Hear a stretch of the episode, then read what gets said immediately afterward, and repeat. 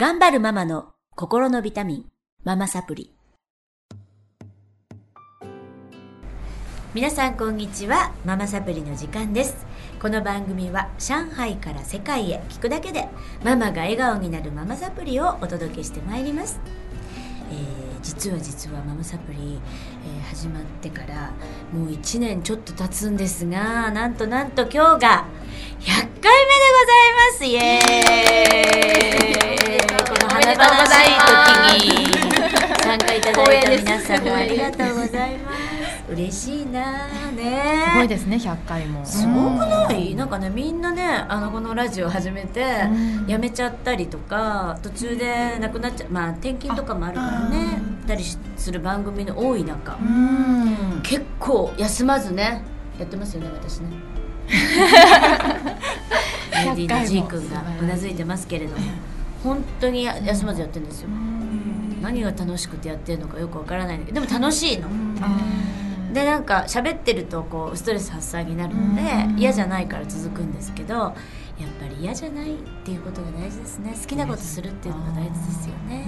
ということでね、えー、と今日は100回目なので、はえー、直美ちゃんなっちゃんうーんと玲子さんに、えーお手伝いいただきながらまあ私の伝えていることママサプリっていうののまあうーんなんていうのかなもうこ根幹が自分を満たすことなんですけど、うん、これがなかなかできない、分かってても。分かって分かってても。てもどうしたらいいかなか分からないよね。できない。でもみんな試行錯誤でいろいろ自分を満たすことってされてると思うんですよ。それちょっとね今日ね自分を満たすにはどうしたらいいのかをあのみんなで話し合っていきたいかなと思うんですけれども、なっちゃんはなんかできてる？私そうさっきそうであのー自分を満たすというか、はい。私は思いっきり気分転換をするタイプで、おやってることは今2つありますと。はい。何、一つはうん。あの私よく仲いい中国人の女の子とこちらの映画館に映画を見に行行くんですね。ただその映画のジャンルはもう彼女お任せなのでうん。もう本当に甘ったるいラブストーリーの映画もあれば まあ戦争ものがあったりうん。かと思ったらちょっと難しい監督の作品があったりして。でその楽しいね。そうですね。もうそこでもう非日常というか。ああ携帯もそうだよね。なんかこう家で映画見ると子供が気になったりあお皿洗わなきゃゴミやんなきゃとかだけど館ってあの空間が本当に非日常になっていて見終わった後にこう爽快感というかすっきりする。みたいな。そう。だどこの映画館ですか？あ私よく行くのが、うん、と2箇所あってうん。一つは IAPM のはい上の映はいはい。画館とうん。もう一つ私の好ジきーン・なアンスじゃなくて、えっと、ワイハイジョン・ルーワイハイジョン,、ジョンルンとこだね。はい、はいでもう一つは私の好きな映画館の一つでそこもファイハイジョン・ルーと大倉のガーデンホテルの近くにあるキャセイっていう本当に古い昔からある上海の映画館なんですけどそこの映画館に行って映画を一本見終わるとなんかこうすっきりする。っていいな感あじです。中国語でであしょ？中国語で、まあ、ちでも中国語の字幕が入るので私は、うん見るのと聞くのと両方でやるんですけど結構勉強にもなるしなるね。あと時代背景とかあ中国のこの時代はこういうなんていうのこういう生活を送ってたんだなとかそういうのすごいなっちゃんかっこいい。結構私はこの映画館で映画を見るっていうのは日本だったらまあ普通に映画館で見てもいいと思うんですけど結構子供がいるとなかなかお家で映画を一本見るってできないので映画館で見るっていうのいいな。その時お子さんは託児に預あけて、えっと、うちの旦那に面倒を見てもらあって。ー土日？あ土日に行くことが多いですね、うん。いいね。いいストレスプラス発散中国をちゃんとこう謳歌されてるか堪能されてますよね、うん。中国ででしかできないことっていうかその中国やってみよう。映画あぜひぜひ。ねで中日国映本語字幕もあるかあな時々。日本語はドラえもんとか あ結構あドラえもんののありましたよね。アニメだといいんじゃない、うん君の名はもねあー上映してるし。うんそうで結構その中国の映画館ってあのみんなでワイワイ言いながら見る感じなので、あーなんかそんな感じするわ。笑ったりみんなでこう行ったりするの私はそういう雰囲気が好きで日本みたいに何言うの？何言うの？面白い声が聞こえるんですよいろいろ。そういうの。でもさ日本の映画館とかでも外国人の方は言うよね。あそうですね。うわーって笑ったりなんか日本で言う静かにしな日本ってすっみたいなごい静か。本当ですねうん。楽しくなるな。けど結構私の友達も恋愛映画見て号泣してたり隣で。うん。激しいね。楽しくて面白い。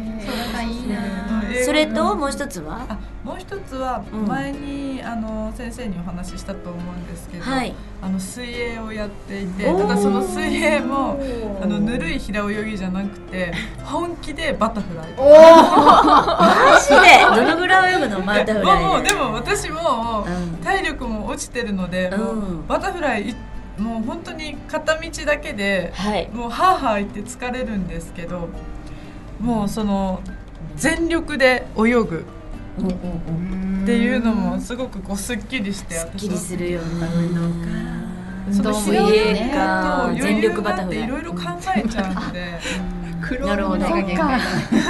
いいねいいね。でも、全力で。そうこうなればいいハーハー言いながらだったら大丈夫。なるほどすごいすごいなっちゃうそれは結できてます構そうおすすめ。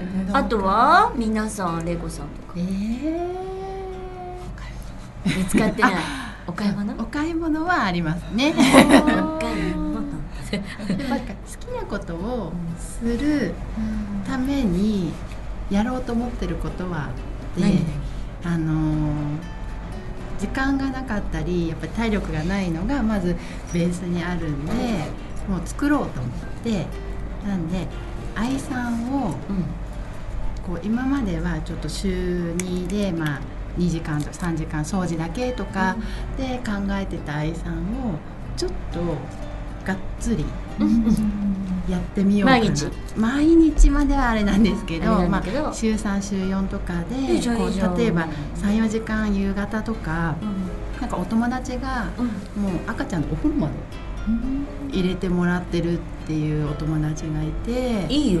であーなんかでそのままご飯と寝かしつけまでしてもらってるから、夜の時間がすごい活用できるよって、まあ、それは愛さんによると思うんだけどなんか、まあ、もしお願いできる愛さんがいたらちょっとそういう風な日も例えば週3とかで週、まあ、3とかそういう風にマネジメントしていこうかな。んやれたらいいじゃないですか。そこで時間ができたら何したいですか？えー、とまずちょっと体を休めたいのもあるけど、うん。運動とかをちょっと始めたいかななるほど。ん。何やろえー、ななんかこういろいろ気になるのはあるんですけど。うーん。今まだそれを自分探し中。探し中、なるほど。まず玲子さんのその自分を満たす今の、えー、とん満ちてないっていうか自分が満たされてないとしたらちょっと時間が足りないんだね。時間がないのがなんか余裕がない。自分のことができないのが嫌なんだよね、うん多分そうですね、だったらやっぱりそこに気づいてるなら時間を増やした方がいいですよね、まあ愛さんかもしくは託児とか。託児とか、うん。うんうん。だからどうしたら自分があの満たされるのかっていうことをか問い続けたら出てきますよね。うん。うん、えっとこうしたいああしたいっていうのさえひらめかない人もいるのね、はい。うんうん、あのそれはずっと我慢してきてるから。やっぱり日本の方って多いですよね。ずっとずっと我慢してきてるとこれしたいあれしたいっていうのもどうせできないじゃないっていう思考が邪魔してかぶせてきてるからなかなかひらめかないんですけどもうそこは見えてるのであのそうしたら次に考えるのはこうしたいああしたい。あれしようこれしよう。じゃあそれを行動に移す移してるとただ動物じゃない。これって欲求だから自分の本当の、えー気持ちでしょ？それにじゃあ従って行動したら全員が満たされるのかっていうとそうではなくて、そこにはこう、えー家族が迷惑を被ったりとか、いろんな調和がこう乱されることになるからそそのあしたいっていうのが分かったら次に考を使うんですよ。だから欲求があって思考を使うんです、それ逆になってる人が多い。ね思考がまず頭を占拠してて、そうすると欲求はもう閉じ込められちゃってるから、分かんないの欲求が、これ逆になったら出てこないですよ欲求。まず欲求が出てきてそれを否定しない、で欲求が出てきたらあのどうすればできるのであろうかっていう質問をして考えていくだけ、っていう生き方ができるようになると、だいぶ自分らしく生きれるかな。どうしたら家族に迷惑をかけなくてこれが実現するんだろうかっていうところだよね。まあ愛さん雇うにしたって経済的な問題があるし、えっ、と旦那さんが OK してくれるかどうかっていう問題しそこをこう合わせていく作業をしていって最大限自分の欲求を満たすのに近づけたらいいですよね。近づけてください。直美さん。はい、私もですね今月からあの下の子ももうフルであの今サマースクールがあるから、お姉ちゃんと一緒にもうサマースクールに入れたんですね。はい。で今までは半日にしてたからしかも送り迎えのいる託児だったから、まあ、結局時間取れたとしても結局12時間お買い物してなんやかんやしてたら、あもうお迎えだってなってたのをもう先週からがっつり行ってるんですね。じゃあ私何したいかなって思った時に、もうなんかとりあえずテレビを見て ゆっくりしたいと思ったんですね。もうなんかもうダラダラ見たいってこう結局なんかテレビをダラダラ見るのも今まではあのお迎え気にしたり、あとうんそうだね。お昼寝しててもいつ起きてくるかなってこうビクビクしながら見てたりとかなんかこうゆっくり見れてなかったからもうなんかとりあえず多分1週間ぐらい引きこもってこう私はテレビを見たいって思ったんですね。でなんか最初はまあ、でもそれでいいなと思ってでさっきのこう皆さんのいろんな話聞いてたらなんかこうそれこそ楽しそうだなって思うんだけれども、まずそれでやって、ん。でもひたすらテレビを見てダラダラしてたら多分また何かこうあこんなことやりたいなっていう風になってくるんだろうなと思って。なので今はもうこの傍から見るとえせっかく時間取れたのにテレビダラダラ見てもったいないとかってなっちゃうけどでも私はきっとそれが今のやりたいことが満たされる時やっと時間が取れてこううん心置きなくゆっくり。いいねだからはい、今はそれをやってます。でもこうやってこう外に出てこうやってお話ししたりするとやっぱり楽しいし、あそういうさっきの映画館のお話でも、あせっかく中国にいるんだからここでねしかできない楽しそうだなと思ったからまたそうやって心に余裕ができたら、そういうのもこうどんどんやっていけたら、ちょっと充実するかなと。うんうんうんでもそれもまあちょっと時間が取れたから今こううん余裕を持って先週からちょっと余裕を持ってできてる自分がやっといるっていう感じですね。いいですよね。はい。だからなんだろうなあの時間ができたからやるっていうのではなくて順序的にはこれがやりたいから、えーマネジメントする、マネジメント。うん、これがやりたいからそれには子供をどうしたらいいのか。ででもみんながハッピーになる方法はないのか。うんでサマースクール行くと子供もハッピー、うん。息子もハッピー。でもそれにはお金がいります。ね。じゃあ働かないといけませんっていうことになってくるかもしれないんだよ、うん。だけどその欲求を満たすためだったらできる。でしょだからまずは欲求ありきなんですよ。それをねみんなねあのなんか成り行きなのよね。なんか時間が取れたからこうします。じゃないじゃない今埋もれてます。埋もれてるの？よ疲れすぎなんか。そう。だからアンテナ立てていきましょうってことです。えっとじそれが自分を大事にするってこと、うん自分に聞いてあげてないでしょ何も。でもいやなっちゃんすごいできてるから、いつも楽しそうななんか。私まだもう一個やりたいことが？あって何何？ほらすごい。でもそのためには広いベランダが必要だから。何やりたいの？ワインでーデニングをも買うのやりたくて。ガーデニング ガーデニングをやりたいんですけどそれをなやるためにはあのプートンの本当に上海の郊外に買い付けに行かなきゃいけないんですよ。一日かけて。あー素敵。でもそれをやるためにはまずあの広いベランダを借りて子供を託児に預けて、であのその植物、まあ、ガーデニングなので植物を買うためにもうでっかいこうキャリーケースみたいなの持ってくるんですよね。それをやんなきゃなと思ってそれどうしたらいいかなってちょっと。どうしたらいいか考えるんですよ。そうですよね。ワクワクしワクワクします。で引っ越してもいいじゃん、全然いいよ。空き缶を集めてペイントしてそれに植えるっていうのをずっとやりたいんですよ、えー、ちょうだいね。いっぱい苗木苗木。え素敵。だからこう常に空き缶落ちてないかなって最近道端見てるんですけどちょっと大きなね。だからなっちゃんできてるんですよ。なっちゃんアンテナ立ってていつも自分と対話しててどうやったら楽しいの？自分、何がしたいの？でそれに向かってどうするかなって考えてる生き方と、なんかなんとなくこういう状況に今なってます。時間ができました、うん。じゃあ何する？っていう生き方は全然似てるようで違う。うん。でやっぱり自分の人生なので舵取りは自分ですよでそのためにはどうしたらいいか。じゃあ例えば愛を雇いたい。でもパパが反対してる。それはプレゼンテーションしないとダメなわけ。自分がね。だって自分の人生で自分が生きたい生き方だから私はこういうことがしたい。でこういうことがしたいんだけど時間がない。イライラしちゃう。子供に当たっちゃう。でこの子供を託児に預ける。もしくは愛に預ける。すっごい大事だと思うの。でもそれにはお金がいる罪悪感を感じる時はどうしたらいいんですか？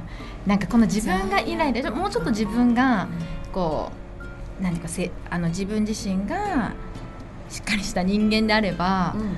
こういうことにイライラしないかもしれない。子供と楽しく過ごせるかもしれない。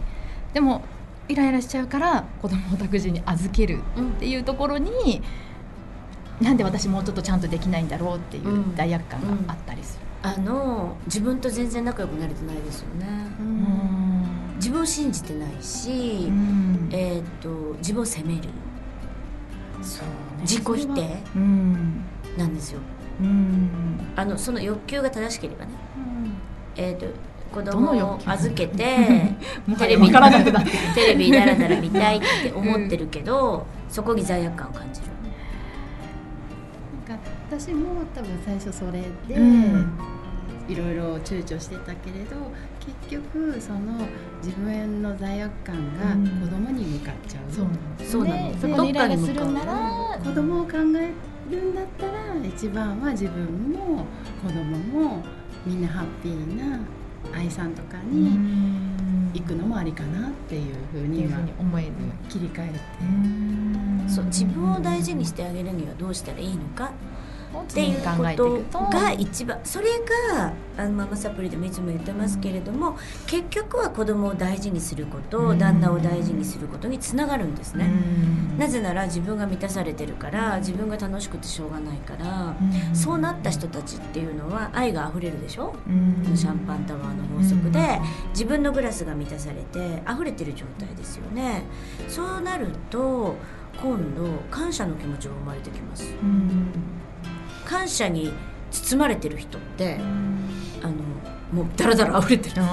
ダラダラ溢れてて もうこれをもうみんなに分け与えたいってなるの、ね。なるんですよね本当に。うん。だから何が一番しなきゃいけないかっていうのは自分を満たすことをしなきゃいけないのに、自分を傷つけるいつも、うん。そんなことして私ダメじゃん。そんなことをしてる場合じゃないじゃん。すごい罪悪感にしてるのは自分なんだよね。うん。自分で自分をで攻撃する。思わなくていい。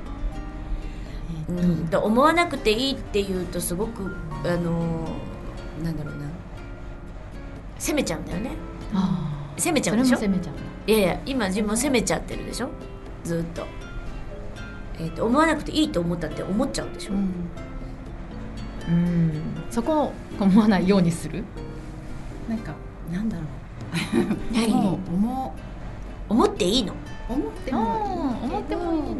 思ってもいいです。何が一番自分にとっても子供にとってもベストかっていうところでもしそれ例えば我慢して子供に100%で大事にできるかもしくはその裏で自分も嫌な気持ちになってなければやってもいいですよね。うんそれで自分を責めてさらに子供に対してもイライラしちゃうそうだね。ぐらいだ悪ですよね。だからもう割り切ってうん難しいかもし。い あの子供を責めるとしたら、なんで責めるんだろうってことを考える、うん。イラどうしてイライイライラするとしたら、うん。で人に当たるとしたらば、えー、と自分の在り方が満たされてないからなんですね、ひとえに。で自分のグラスがあの満帆じゃない人はどうするかっていうと 人から愛を奪います、ね、だから自分の在り方が、をいつも考える必要があって、で私はいつも対話してますので、うん。イライラする時ありますよもちろん。で子供に当たっちゃったり、うん。主人にひどいこと言う時ってありますよね。そういう時ってなんでなの？私って考える。でああ私この頃時間がなかったな。忙しかったな。嫌なことやってるな。じゃあこの嫌なことややめるにはどうしたらいいんだろうっていうことを考えてあげる。一番大切な親友。自分が、うん、い今すごく嫌な状況に置かれてるよねうん。私。それどうしたらいいんだろうってことを考える。じゃあ今このここれをやってるのがすごく重荷だから人に振る。とかね。まあ愛さん雇うとかね。っていうことを考えたらどうしたら実行を移せるかっていうことを考えてあげるのは自分しかいないんですよっていう話なんですよ。誰もやってくれないんですよ。だからいいの。あのー罪悪感か感じてもいいしすごく私今ここに引っかかってる。でこれが行動に移せないんだわ。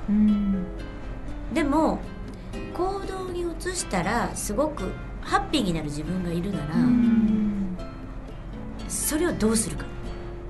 その感情を。どうしたらこの罪悪感が消えるのかしら、いや罪悪感感じてるのはいいんですよ。感じないようにしよう。とかっていうのはまた自分予想つくことで、とにかくね全ての感情をそうなんだねそうなんだね、って認めてあげる難しいけどが満たされていく。そう。そのねもう一個一個の積み重ねです、え気づいていくってことかな、今自分が思ってることを一個一個気づいていくのが自分そうですね。満たしっていうか自分探しというか、すごい時間はかかるかかる。かかかるよ。ちょっとずつ腑に落ちてく。るそうそうそうそうそう。そうそうすっごい時間かかります。えっと抑えてることが多ければ多いほど、うん、であの時の私こういう気持ちだったんだね。悲しかったよね。っていうね。で今罪悪感感じちゃってる。いつもここで罪悪感感じるな、何が引っかかってるの？っていう。自分と対話していく？だけですね。はい。難しい。難しいね。なんかわかりました？踏み落ちたよね。ような感じだけど、うん、まあちょっとなっちゃんのね突き抜けた 自分を大事にしている方法もすごい参考になったし。そうですね。うん、あのまあリスナーの皆様もこれを機会にどうしたら自分が満たされるのか、満たされる方法をねあの考えていただくきっかけになればいいなと思います。ということで記念すべき 第100回目を終わらせていただきたいと思います。ありがとうございました。また来週も引き続きよろしくお願いします。よろしくお願いします